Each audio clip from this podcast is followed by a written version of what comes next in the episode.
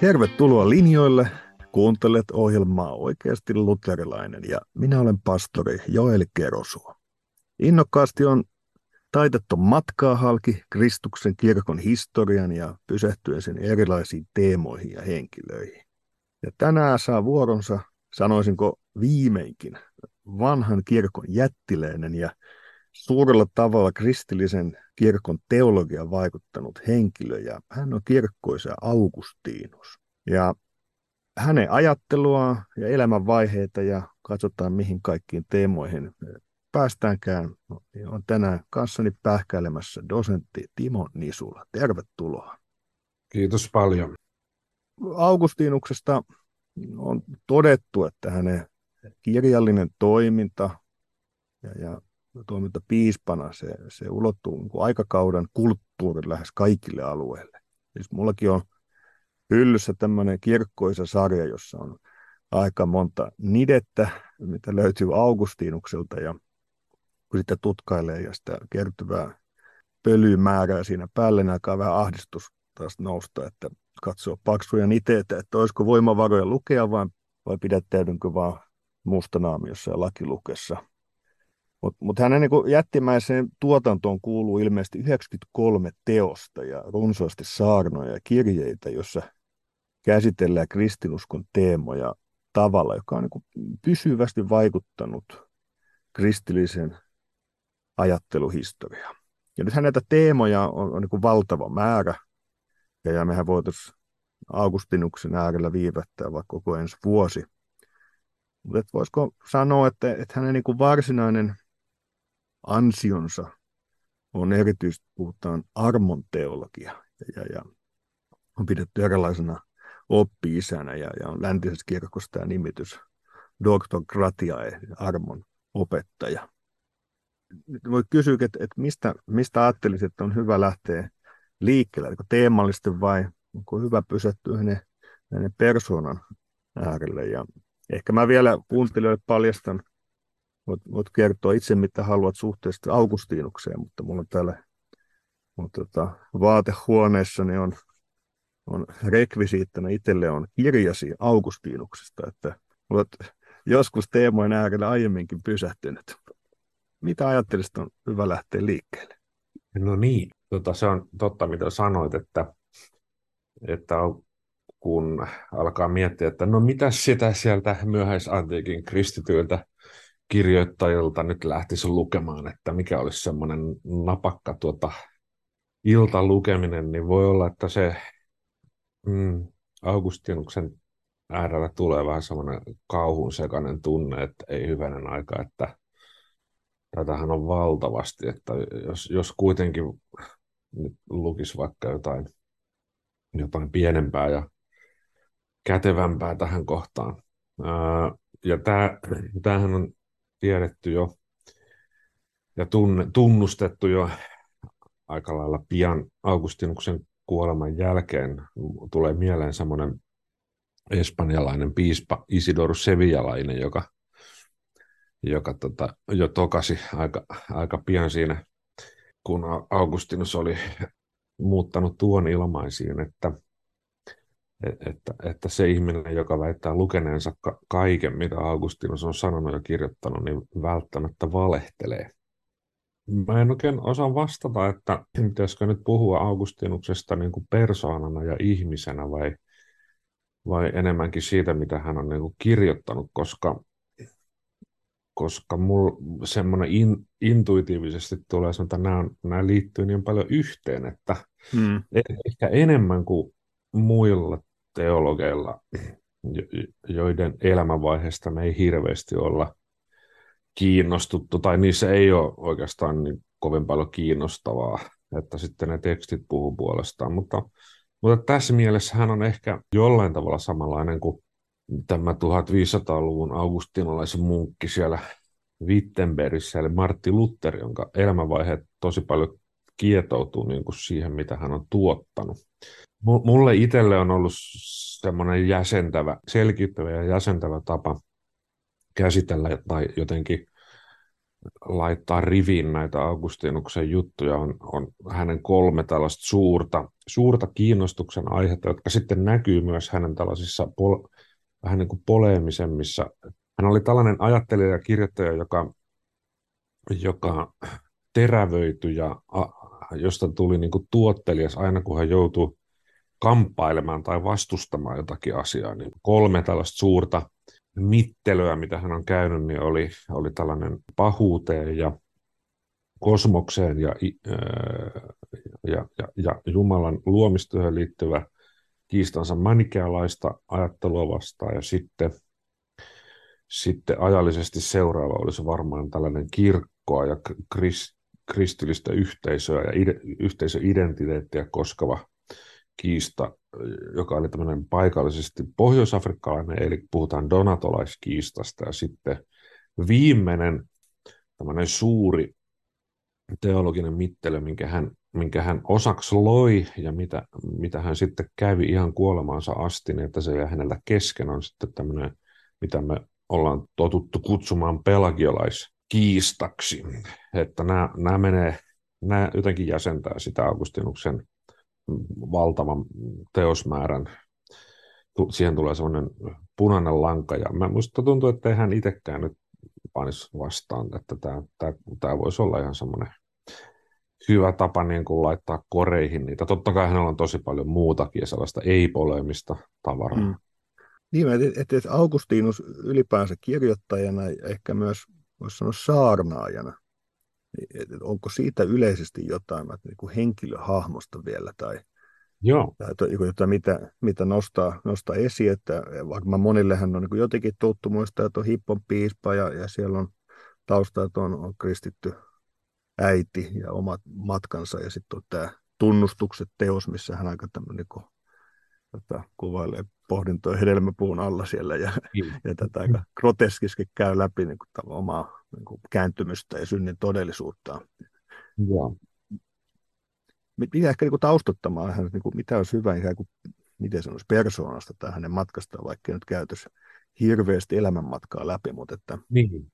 No joo, Mä ajattelen niin, että ehkä semmoinen ensimmäinen, mikä pitää aina muistaa Augustinuksesta sanoa, on se, että, että pyyhkii jotenkin semmoiset turhat kunnioituksen pölyt ja, ja semmoisen kirkkoisat kaapin päällä ajattelun, ajattelun niin kuin syrjään, että vaikka tietysti edelleenkin välillä tulee semmoinen ikään kuin ihailun tunne, että on se, on se ollut niin kuin todella poikkeuksellinen yksilö, ää, kun se on tällaista tuottanut, niin ehkä semmoinen parempi ja jotenkin, ää, miten sanoisi, niin kuin hyödyllisempi lähtökohta on koittaa vähän päästä siihen aikalais perspektiiviin, että, että kun Augustinus eli ja vaikutti, niin ei hän suinkaan ollut mikään kirkkoisä. Hän oli hän oli pohjoisafrikkalainen piispa muiden joukossa,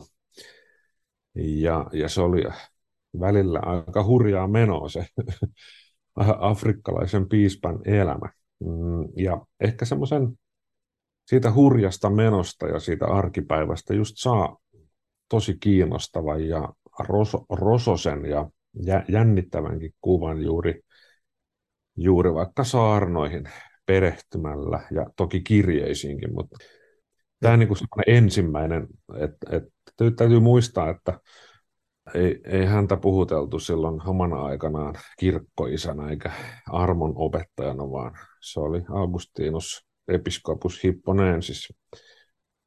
Mitä sitten tulee siihen hänen tavallaan semmoiseen persoonansa ja elämäntarinansa, niin tunnustukset on monen semmoinen ensimmäinen ensimmäinen teksti, mihin, mihin käydään, että kuka tämä Augustinus nyt oli.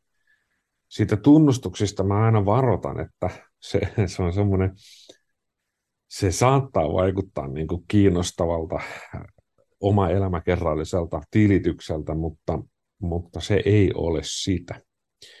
Eli se on äh, kirjoitettu siinä vaiheessa, kun Augustinus on ollut jo noin kymmenen vuotta pappi, pappina ja, ja viitisen vuotta piispana Hippossa ja se on jo aika sellaista kypsää, kypsää teologin tavaraa ja siinä risteilee monenlaiset niin kuin, teologiset ja henkilökohtaiset motiivit.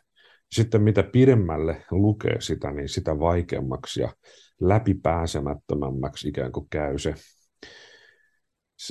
Tämä, mä en ehkä suosittelisi ensilukemiseksi sitä tunnustuksia, vaikka se alku näyttääkin tosi hurmaavalta ja kiehtovalta. Hmm. Niin, että voiko sanoa niin, että siinä käytännössä ne teologiset teemat, jotka sitten jäsentää muuten hänen elämäänsä tulee vastaan, niin ne, ne on niin kuin siellä, miten se olisi ikään kuin sisällä johtaa. Että se Kyllä. On...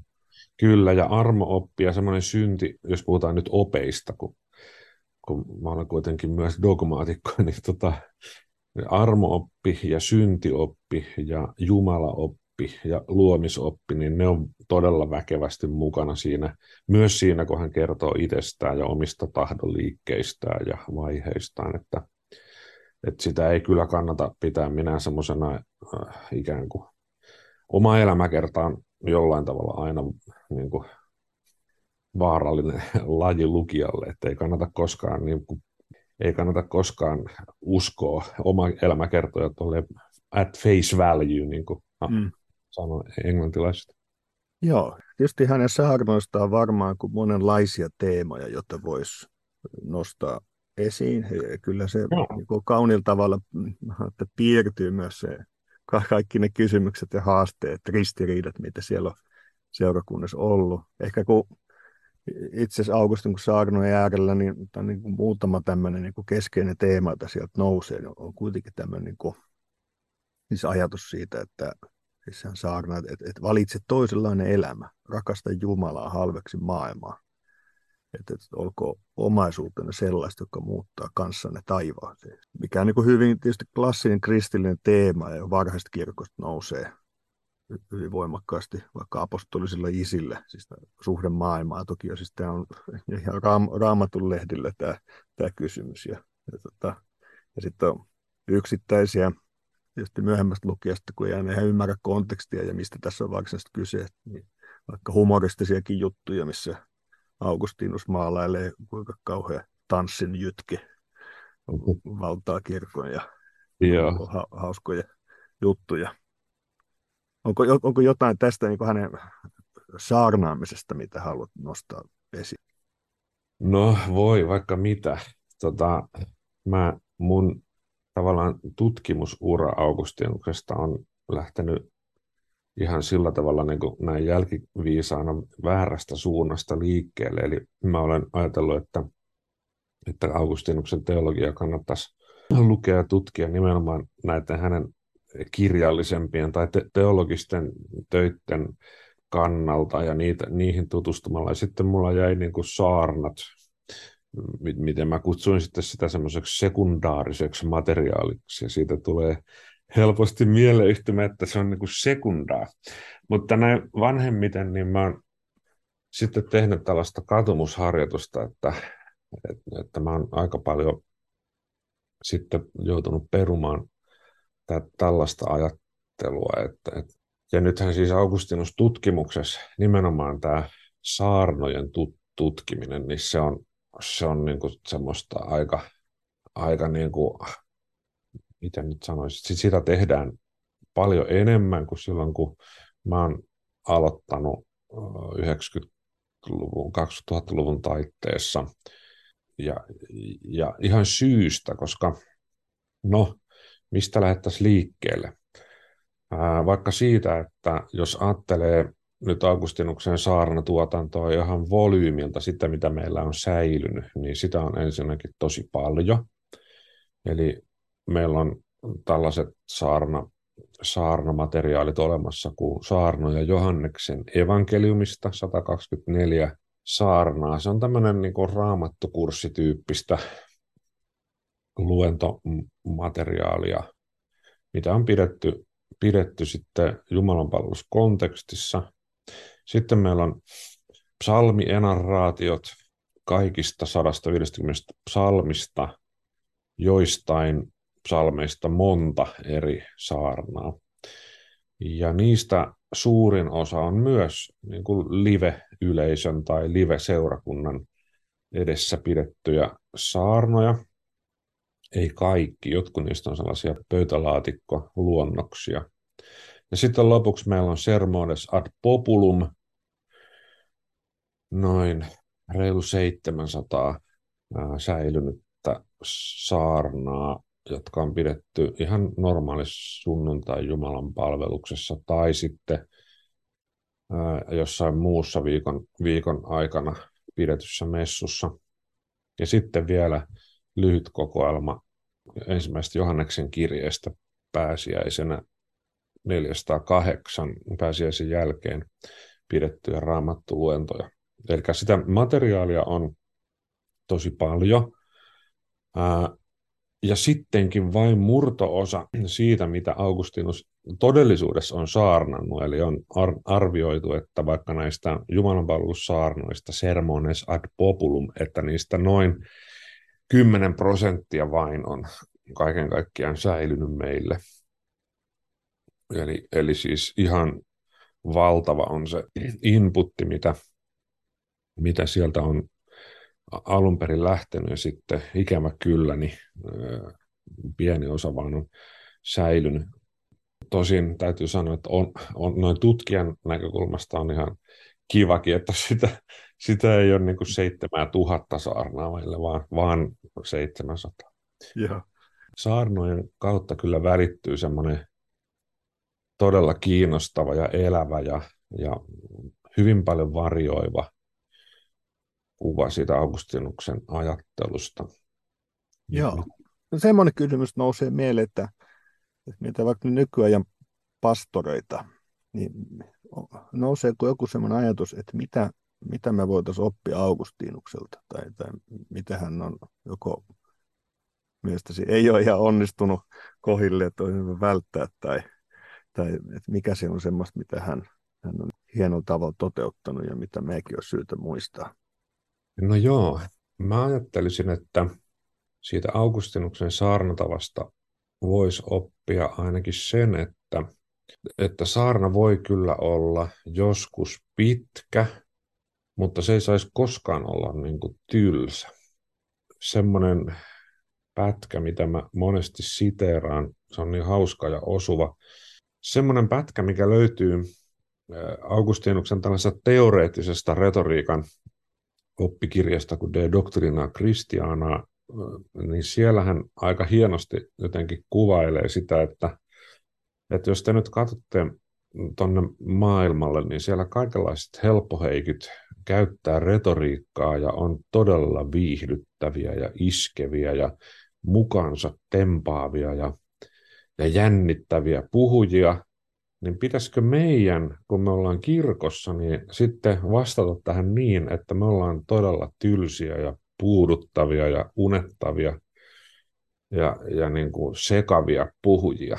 Ja Augustinuksen vastaus on tietysti, no ei, ei tietenkään, että, että tuolla maailmalla niin moni puhuja on valheen asialla, niin kun me ollaan totuuden asialla, niin mehän päinvastoin pitäisi olla niin kuin tässä puhetaidossa ihan, ihan niin kuin todella todella hyviä ja, ja hioa sitä. Ja, ja se on ollut hänelle semmoinen tavoite, kun hän saarnaa, että, että, ei saa olla tylsä. Ja se, se kyllä niin kuin näkyy, että hän on hyvin sellainen varjoiva, että vaihtelee yhden, niin kuin saa, yhden ainoan saarnankin sisällä tulee monenlaista niin kuin tapaa ja tyyliä. Välillä hän vääntää hyvin pitkäänkin jonkun yksittäisen jakeen merkitystä ja sitten saattaa jopa sanoa, että no nyt mä huomaan, että monet teistä on niin tajunnut jo, mitä mä tarkoitan, mutta täällä on mukana myös sellaisia, jotka nyt tarvii sitä, että mä vähän niin kuin jankkaan tätä niin kuin pidemmälle. Se, se on semmoinen, mm. mitä te nykyaikana ehkä saarnaajan kannata sanoa, että mä nyt teidän tyhjimpien takia vielä väännän tätä rautalangasta. Sitten hänellä on paljon semmoisia retorisia niin kuin keinoja siellä työkalupakissa, joita hän on tietysti oppinut, kun hän oli koulutettu reetori, ja mit, mitä kaikki sen ajan niin kuin puhujat käytti, ja jotka monet meiltä on niin kuin vähän unohtunut, tai sitten jos ei ole unohtunut, niin me ei uskalleta niitä käyttää. Eli semmoinen nykyaikainen saarnatapa monesti on ikävän monotoninen ja ikävän ennalta arvattava, niin että kuulija ikään kuin aina on muutaman askeleen edellä sitä pappiparkaa, joka, joka niin kuin kertoo, mitä seuraavaksi tapahtuu. Augustinus on parhaimmillaan tosi viihdyttävä ja tosi semmoinen arvaamaton saarnaaja. Ja sitten hän on, no mun täytyisi varmaan nyt sitten kertoa esimerkkejä näistä. Mun lempi tilanteet, kun mä luen Augustinuksen saarnoja, yksi mitä hän käyttää, mitä hän on itse keksinyt, vaan on ihan antiikin retoriikkaan tällainen, ää, tällainen tota, niin kuin kuvitteellisten henkilöiden tuominen mukaan siihen puheeseen. Eli hän aika harvoin sanoo, että nyt lainaan apostoli Paavalin tekstiä kirjasta roomalaisille, ja sitten hän lukisi vaan sitä papattaisi, vaan se mitä hän tekee on, että hän että kysytäänpä asiaa Paavalilta. Mitä sinä Paavali olet tästä asiasta mieltä? Ja sitten Paavali onkin yhtäkkiä niin kuin persoonana siinä mukana siinä tota, piispan saarnassa, ja Paavali kertoo siinä sitten, että no, että tämä menee tämä homma niin kuin näin. Ja sitten Augustinus saattaa haastatella sitä apostolia. Ikä, siinä on ikään kuin semmoinen ää, paljon vuorovaikutteisempi dialogi yhtäkkiä. Tai sitten hän saattaa, mm. saattaa tempasta mukaan jonkun, että no joku teistä nyt sanoo. Ja sitten alkaa semmoinen, mä, mä jonkun verran katsonut joskus tällaisia stand-up-juttuja Netflixistä, niin sie, siellä nämä stand-up-koomikot käyttää samaa tekniikkaa, että se on acting out, ja siinä koomikko ikään kuin keskustelee jonkun fiktiivisen tyypin kanssa, ja, ja siihen tulee heti sellainen draama. Hmm. Ne, ne on välillä ihan tosi hauskoja, ja olisi ollut tosi kiinnostavaa olla paikan päällä kuulemassa ja näkemässä, miten se on sitten toteutettu tällaista meidän nykysaarnoista tosi harvoin näkee. Hmm. Joo, kiinnostava esimerkki. Lähetään terveisiä, jos joku pastori mahtaa tätä jaksoa kuunnella, niin että Augustinus sanoo meille tänään, että, että, että, että älä ole tylsä. Että mieluummin vaikka vähän lyhyempi ja napakampi saarna. Mutta... Niin. Tämä on, tämä on mun mielestä semmoinen tai, tai siis niin että saarna voi olla kyllä pitkä, mutta se ei saa olla niin kuin puuduttava. Että ajan kuluminen puhetta kuunnellessa on hyvin psykologinen juttu, että jos mm. puhuja varjoi paljon ja on, on sillä tavalla viihdyttävä, kun me ollaan ajateltu, että ei saa olla viihdyttävä, kun puhutaan asiaa, niin se on Augustinuksen mielestä kyllä niin kuin kukkua, että, että kun on hieno ja painava ja kallis sisältö, niin sen pitäisi heijastua myös siihen tavallaan siihen retoriikkaan ja mediaan, että myös sen pitää olla niin kuin kunnossa. Joo, ja kyllä se on niin kuin osittain vähän mystisiäkin juttuja, että varmaan aika moni tunnistaa ja tiedostaa sen, että viiden minuutin puhe voi olla tosi tylsä ja tuntuu pitkältä ja niin. toinen puhuu puoli tuntia tai tunnin ja miettii, että joko se nyt loppuu. Kyllä. Ja miten sitä oppisi harjaannuttamaan ja että miten, miten se on mahdollista. Niin, no tuohan Augustinus sanoisi, että puhetaito on sellainen taito, että harvalla se on meillä niin kuin luonnostaan, että sitä pitää opetella. Ja sitähän ne kaverit teki aika paljon, että ne harjoitteli ja luki hyviä puheita ja eläytyi niihin tilanteisiin ja piti harjoituspuheita ja, mm. Ja sitten tietysti puhu myös aika paljon, että eihän eihän sitä hyvän puheen pitämistä opi niin, että lukee vain kirjoja, vaan se on hyvin semmoinen käytännön teknee. Mm. Kyllä. Yritetään hypätä joihinkin näihin teologisiin teemoihin, ja, ja nämähän on, niin kuin tuli esille, itsessään jo valtavan isoja asioita, mutta että jonkinlainen semmoinen, että jos mietitään nyt vaikka tätä niin sanottua manikkealaiskiistaa ja sitä kokonaisuutta, miten sitä voisi saada semmoisen vähän niin kuin karvalakkimalli, että mistä tässä nyt on kysymys. Pureudutaan niin kysymyksiä luomisesta ja mistä on kyse ihmisessä ja mistä siinä on kyse.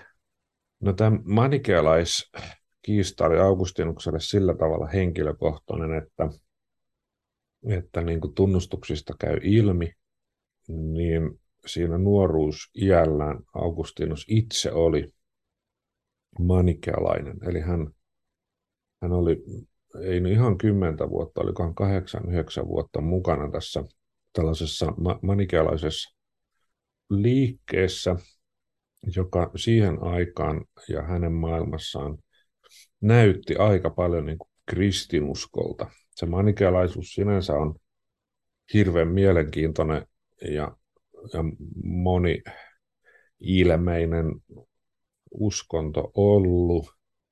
Ja se on, sen vaikutuspiiri on ollut valtavan laaja, että se on ulottunut aina täältä läntisestä Euroopasta niin kuin käytännössä Kiinaan asti, että se on, se on levinnyt hirveän tehokkaasti sieltä 200-luvulta, jolloin tämä manikealaisuus perustettiin. Sillä oli siis ihan, ihan tietoinen perustaja, jonka nimi oli Mani tuolla Mesopotamian alueella, ja sitten hän perusti tällaisen synkretistisen uskonnon, missä oli vaikutteita zoroastralaisuudesta ja, ja tota, sitten myöskin kristinuskosta ja juutalaisuudesta.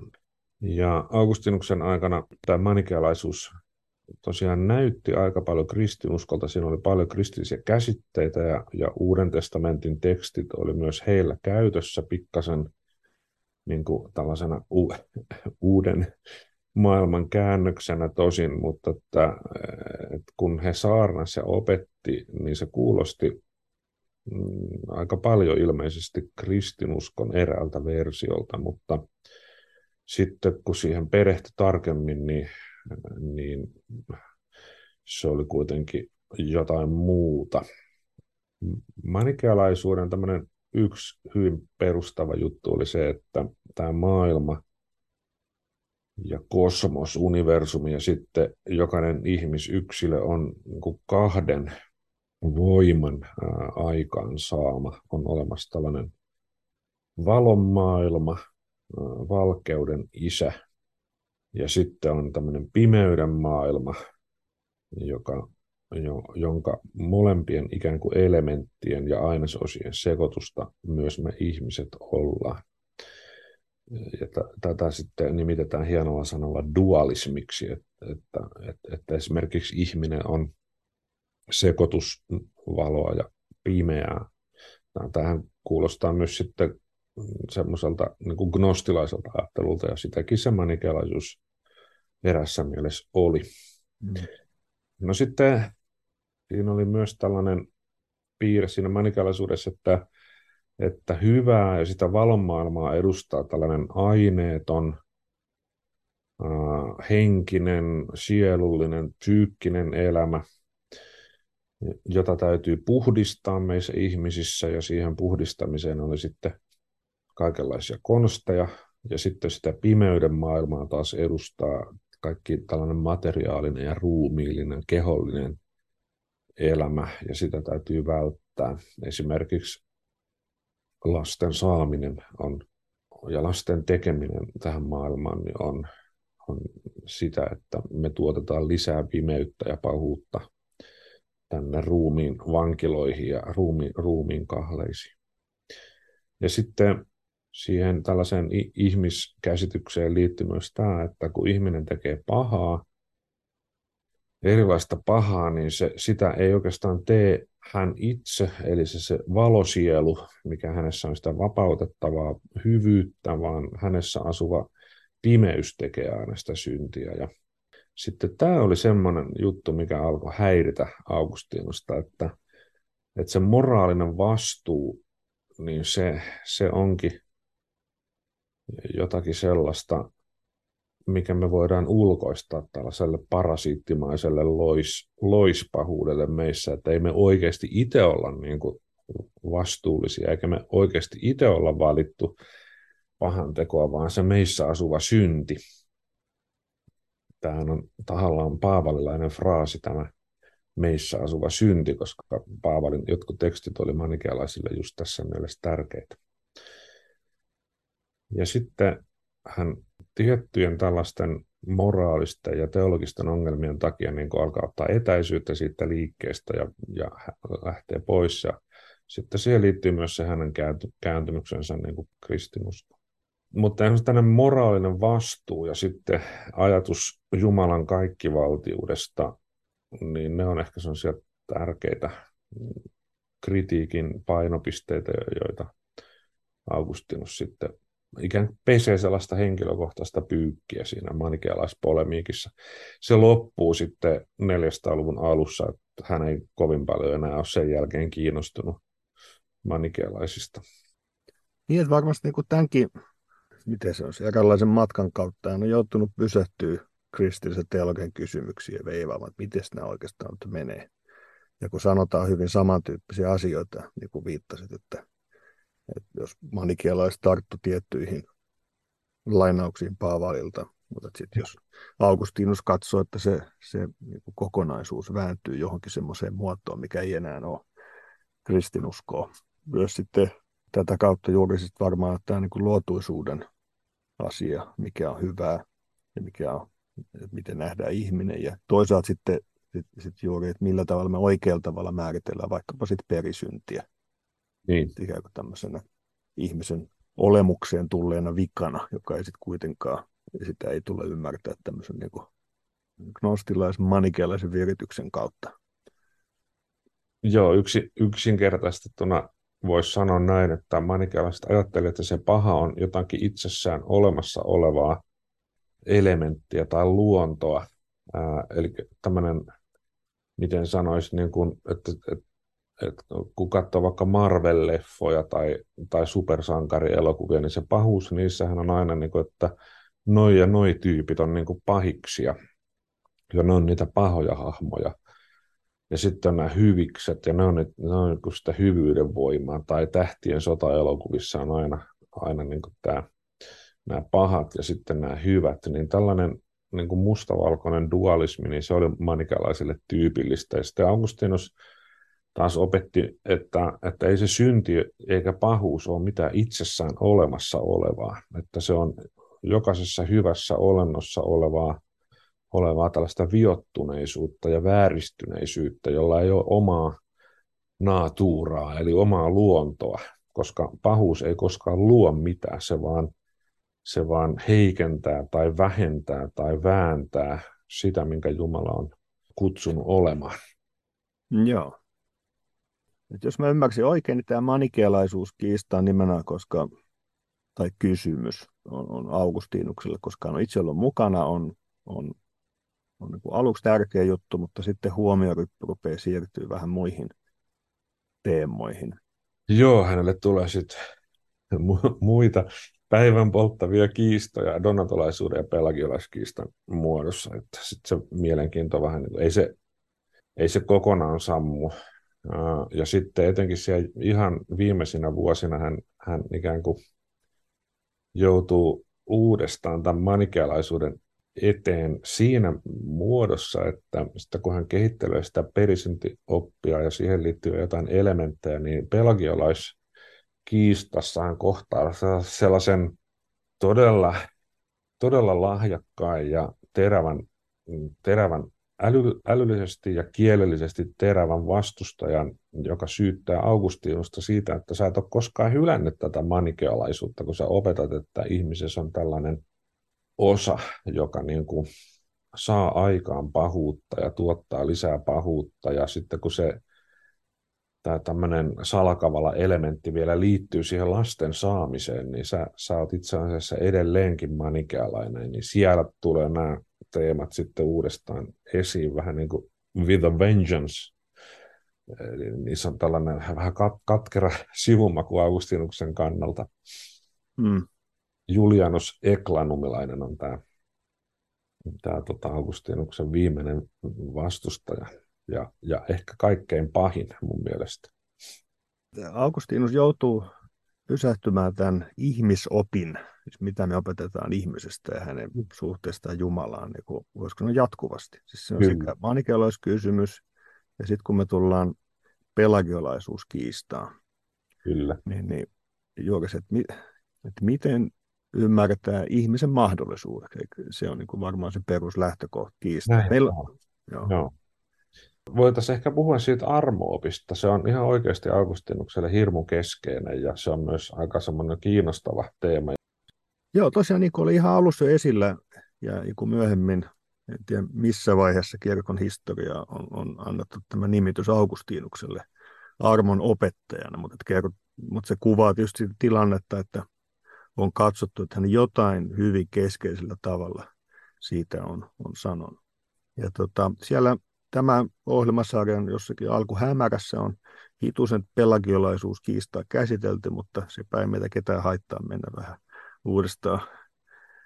Kerrata tärkeitä teemoja, koska ollaan hyvin keskeisessä kiistassa kirkon teologian määrittelyn kannalla ja mihin hyvä tänä päivänä sitten katsotaan eri kristillisiä yhteisöjä, niin he varmaan vähän eri tavalla myös katsovat, että mitä se oikeastaan tapahtuu ja, ja mitä sanotaan ja, ja sitten pohditaan pelagiolaisuutta ja semipelagiolaisuutta ja mikä on mitäkin. Mutta miten ajattelisit, miten me saataisiin hyvällä tavalla kiinni tästä kiistasta? Mistä siinä on kyse? No joo, se pelagiolaiskiista on, on kyllä myös tosi kiinnostava monellakin tavalla.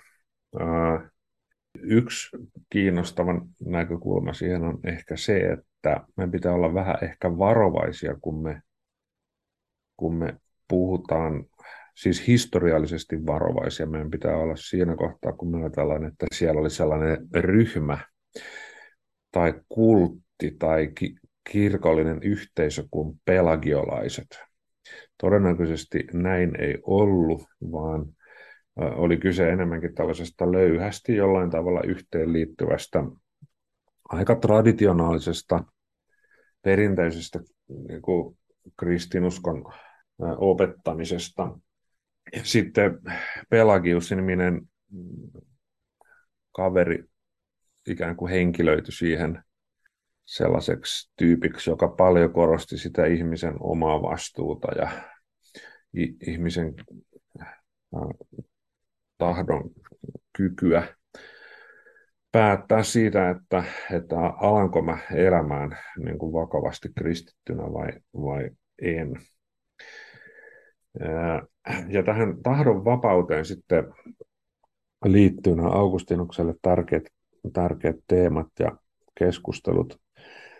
No, ne on ikään kuin jatkumoa sille manikealaispolemiikille, mitä hän käy siinä 380-luvun lopusta 400-luvun alkuun. Ja manikealaisia vastaan Augustinus aika paljon korostaa sitä, että, että ihmisen tahto ei ole tällainen fa- fatalistisesti sidottu pahan vaikutusvallan alla kärvistelevä tahto, vaan, vaan ihmisellä on niin kuin moraalisesti vastuullinen, vastuunalainen vapaa tahto. Ja siihen siihen liittyy hänen varhaisissa teoksissaan kyllä ihan sel- selvästi näkyvissä oleva ajatus siitä, että me ollaan itse vastuussa siitä, mitä me tehdään ja mitä me valitaan.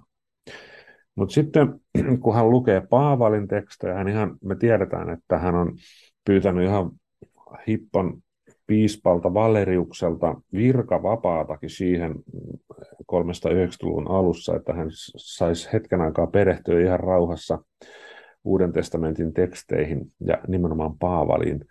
Ja siihen ehkä liittyy sitten sellainen, että hän, hän alkaa vähän painaa jarrua siihen, siinä tahdon vapauden osalta. Ja meillä on aika kiinnostava teksti sieltä 390-luvun alusta, nimittäin De Libero Arbitrio, tahdonvalinnan vapaudesta tai vapaasta, vapaasta valinnasta on se suurin piirtein su- suomenkielinen nimi. Ja siinä, siinä on kolme kirjaa ja kirja kirjalta, kun hän kirjoittaa niitä muutaman vuoden välein, niin se ikään kuin vähän koko ajan hupenee se, ne meidän mahdollisuudet, kun puhutaan mahdollisuuksista nyt pelastua ja, ja, ja valita se, se ikään kuin pela, pelastava elämäntapa ja, ja iankaikkinen elämä.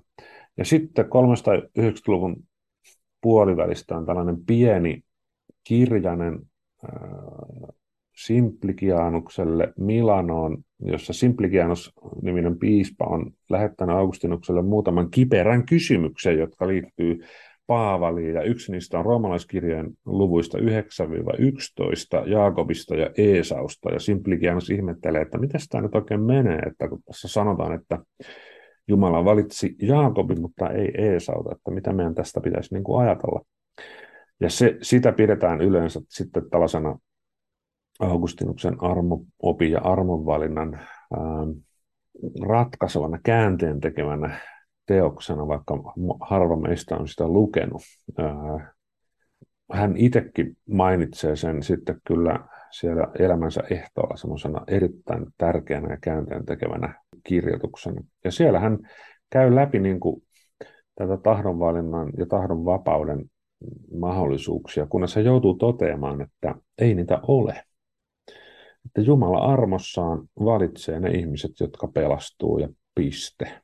Ja me ei, me ei voida, niin kuin, meidän, me, meidän tahto on niin syntiin sidottu omiin, omiin synteihimme ja sitten perittyyn tällaiseen heikkouteen ja pahuuteen, että me ei, me ei voida itseämme auttaa, ellei Jumalan armo tule väliin. Ja tämä on semmoinen kantava teema sitten niin kuin armoon liittyen siitä eteenpäin, kunnes sitten 410 eteenpäin alkaa ilmaantua näitä kriitikoita, jotka ajattelevat, että eihän tämä nyt näin voi mennä, että, että me ei niin itse muka pystyttäisi tekemään mitään. Tämä on tällaista fatalismia ja, ja, ja pakanuutta, että, että ihmisen tahto olisi näin sidottu. Ja sitä sitten, siitä syntyy niin sanottu pelagiolaispolemiikki. Sitä on joskus tiivistetty sillä tavalla, että, että tässä pelagiolaisessa ajattelussa niin, niin kristillisestä elämästä tulee vaan voisi sanoa erilaista moralismia. Ja armosta tulee Jumalan antama mahdollisuus aloittaa pelastuksen saavuttamiseksi käskyjen tie. Et koska se nojaa sit niin paljon siihen, mitä, mitä joku ihminen tekee hänen mahdollisuuteensa. Ja, ja ikään kuin, että Jeesuksesta tulee enemmän tämmöinen niin kuin esimerkki hyvään elämään, että tehkääpäs tekin perässä. Ainakin näin niin kuin varmaan monenlaisia opettajia ja tasoja tässä on, mutta niin kuin tietyssä vahvemmassa muodossa niin se näyttäytyy tällä tavalla. Mutta niin, mikä sitten oikeastaan on se, mitä Augustinus sanoo sitten meille armosta, jos hän sanoo, että, että, että jos hän sanoo, että armo ei ole tätä, niin mitä se hänelle sitten on? Joo.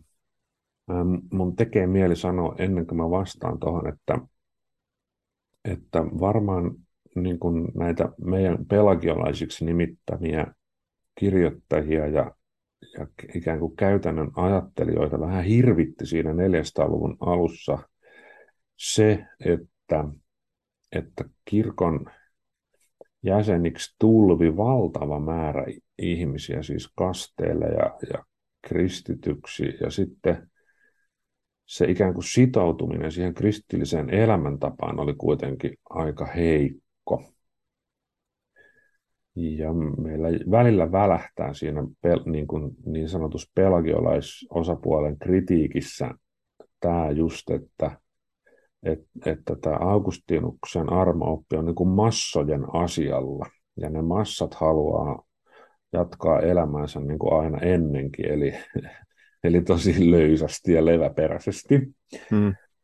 Ää, ja sitten jos haluaa jotenkin niin kuin puolustaa sitä pelagialaista ää, ikään kuin perusmotiivia, niin se varmaan liittyy tähän, että, että heillä oli huoli siitä, että että jengi ei niin kuin sitoudu elämään kristittynä. Jos me vaan sanotaan, että no, että tulkaa kastele vaan ja armo sitten pelastaa, niin, niin sitten tota, ei, kukaan ei niin hirveästi enää välitä siitä, että mitä, mitä se kristittynä eläminen nyt olikaan. Jotenkin että tulee sellainen olo, että tämä kysymys on saaduttu joutua kohtamaan myös joskus myöhemmin kristikunnassa. Kuin, niin. kuin... Äh, no mitä sitten mitä se Augustinukselle se armo on, niin se, se, on, se on hyvä kysymys. Joku on vastannut siihen näin, että, että, että Augustinukselle armo on nimenomaan sen ymmärtämistä, että mä en voi itseäni pelastaa, vaan Jumalan armo yksin vaikuttaa mun pelastuksen ja sen, että mä käännyn hänen puoleensa ja avaan hänelle sydämeni ja hän saa täyttää mun sydämeni rakkaudellaan. Että mä en itse koskaan pysty niin kuin vaikuttamaan sitä, vaan Jumala salatulla tavalla vaikuttaa mun tahdon liikkeisiini niin, että mä esimerkiksi menen, menen kasteelle ja haluan kasteopetusta ja sitten päätän ruveta kristityksi ja elää kristittynä. Kaikki se on Jumalan armovalintaan ja Jumalan salattuun toimintaan liittyvää armoa. Ja että mä tajuan, eli mä ymmärrän sen, että, että tässä ei ole kysymys mun omista, niin kuin, omasta tahdostani, vaan siitä, että Jumala, Jumala tämän kaiken vaikuttaa. Niin se, se voisi olla yksi vastaus. Mm. Sitten mä käytin tuossa tuollaista kuvaa, että ihmisen sydän täyttyy Jumalan ja pyhän hengen rakkaudella, niin se on, se on tällainen augustinolainen kuva. Eli se, kun sitten myöhemmässä teologian historiassa on puhuttu tällaisista asioista kuin forenssinen vanhurskauttaminen ja tällaiset niin kuin ikään kuin hyvin objektiiviset ja ehkä juridissävyiset niin kuin hyväksi lukemisen aktit, niin niitä kyllä ehkä vähän siemenissään löytyy sieltä, mutta e, Augustinukselle se armon kokeminen ja saaminen on kyllä hyvin sellainen värikylläinen ja niin kuin rakkauteen liittyvä asia, että, että armo on tällaista vuodatettua ihmissydämen ja ihmiselämän vuodatettua rakkautta, joka alkaa pikkuhiljaa sitten parantaa meitä, kun me eletään kristittyinä sen armon alla. Sub gratia on myös ihan tällainen Augustinuksen mm. käyttämä termi. Niin, että voisiko sanoa näin, että, että se, missä vaikka luterilaiset on, on paljon nojannut Augustinukseen, liittyy juuri siihen, että nähdään, että Jumala yksin lahjoittaa ja antaa tämän armon vaikka Kyllä. sitten onkin nähty eri lailla juuri se, että, että, että juuri se, että vaikka luterilaiset on korostanut ensisijaisena tätä armon lukemista ihmiselle, ja Augustinuksella se on enemmän juuri tämä vuodatettu ajatus, mutta juuri se Jumalan vaikutus on se, niin se varsinainen asia, mihin on Kyllä. Tota, liitytty. Ja, ja niin kuin Luther tiesi olevansa monessa riippuvainen Augustinuksesta, vaikka oli, oli tiedossa myös nämä tietyt erot, mitä on, ja, on sanottu, että, että ei, ei ole semmoista kirkkokuntaa, mikä se täysin seurannut Augustinusta kaikessa, koska se on myös niin, niin, niin laaja, ja sitten se, miten hän kaikki asioita näkee. Mutta ehkä tämmöisen kuin tiivistyksenä on joskus todettu, että just, että Lutherille, että Augustinus on eräänlainen tämmöinen, miten se varhaisen kirkon evankeliumin opin majakka juuri tähän kun nojaamisesta Jumalan armoa. Ky- kyllä joo, tässä mielessä juuri, että, että Augustinukselle ihan hirveän tärkeä korostus on tämä, että kukaan ei koskaan pelastu omista ansio, om, omien ansioittensa nojalla. Hmm. Ja ehkä näistä kun se saarnoissakin on vaikka tämän tyyppisiä kohtia, että kun Herramme riippui ja kuoli ristinpuussa, hänen kylkensä lävistettiin keihäällä ja haavasta valui verta ja vettä. Vesi puhdistaa sinut, veri lunastaa sinut. Ja tietysti niin yksittäisiä lainauksia, mutta, mutta tavallaan se, se, se maisema siellä, mistä näki, että, että, että miksi luterilaiset on ollut, ollut niin kuin tietysti tietenkin laajemmin kristikunta on antanut tämän nimen armon opettaja Augustinukselle. Sitten jos puhutaan niin kuin siitä myöhemmästä teologian historiasta ja luterilaisuuden synnystä, jossa mä en ole niin kuin asiantuntija, niin mä oon ymmärtänyt, että nimenomaan semmoinen teos kuin Henki ja kirjain, joka on yksi näitä pelagiolaiskistan alkuvaiheen juttuja, siellähän puhutaan vanhuskaudesta siinä tekstissä, niin se on ollut niin kuin keskeinen. Mä, mä en nyt muista enkä tiedä, kuinka laajasti esimerkiksi Luther oli lukenut Augustinuksen omia tekstejä, mutta mm, sitten meillä on vähän se ongelma myös 1500-luvun luterilaisuudessa, että ainakin tunnustuskirjoista tulee semmoinen vaikutelma välillä, että ne, ne piti Augustinuksen teksteinä sellaisia tekstejä, mitkä ei sitten ollutkaan autenttisia Augustinuksen tekstejä. Et siinä oli myös tällaista niin kuin, ikään kuin tiedollista huuteruutta välillä, mutta ainakin tämä henki ja kirjain oli Lutherille itselleen tärkeä ja semmoinen keskeinen teos. Ja se, se on nimenomaan yksi näitä pole, pelagiolaspolemiikin varhaisen vaiheen tekstejä. Suomalaiskirjeen Paavalin Joo, ei muuta kuin ihmiset divariin tai kirjastoon, henki ja kirjain Augustinukselta löytyy kristikunnan klassikkoja sarjasta. No, latinasta, latinasta suometanut Jukka Tureen. Mutta sitten tämä armo-oppi tietysti kohtasi tosi paljon kritiikkiä jo Augustinuksen omana elinaikana, eli kun ju, vaikka Julianus Eklanumilainen kritisoi sitä käsitettä, niin hänelle se konnotaatio on tällainen nepotismi. Eli kysymys Jumalan kaikkivaltiudesta ja oikeudenmukaisuudesta tulee sitten siihen kehiin mukaan, että jos Jumala on kerran kaikkivaltias ja hyvä, niin miten se voi toimia niin, että se ei pelastakaan kaikkia, se pelastaa vain osa. Ää, jos meidän tahdolla ei kerran ole siihen mitään niin kuin sanaa. Että aika looginen ajatus olisi sellainen, että, että Jumala ei pelasta niitä, jotka ei halua. Ja, ja sitten jos me sanotaan, että ei se ole siitäkin, että mitä me halutaan ja mitä me tahdotaan, niin sitten nousee kysymys, että no, eli Jumala siis vaan niin kuin satunnaisesti valitsee tietyt ihmiset ja, ja joitain tie, muita se ei valitse. Että mitä sitä tällainen niin kuin on?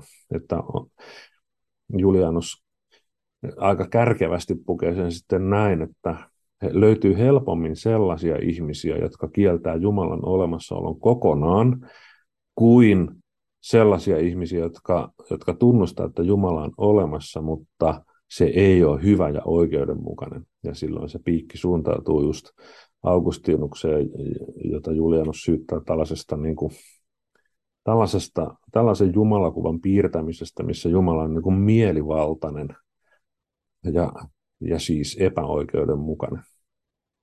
Ja t- tätä sitten Augustinus yrittää jotenkin niin kuin selvitä tästä syytöksestä.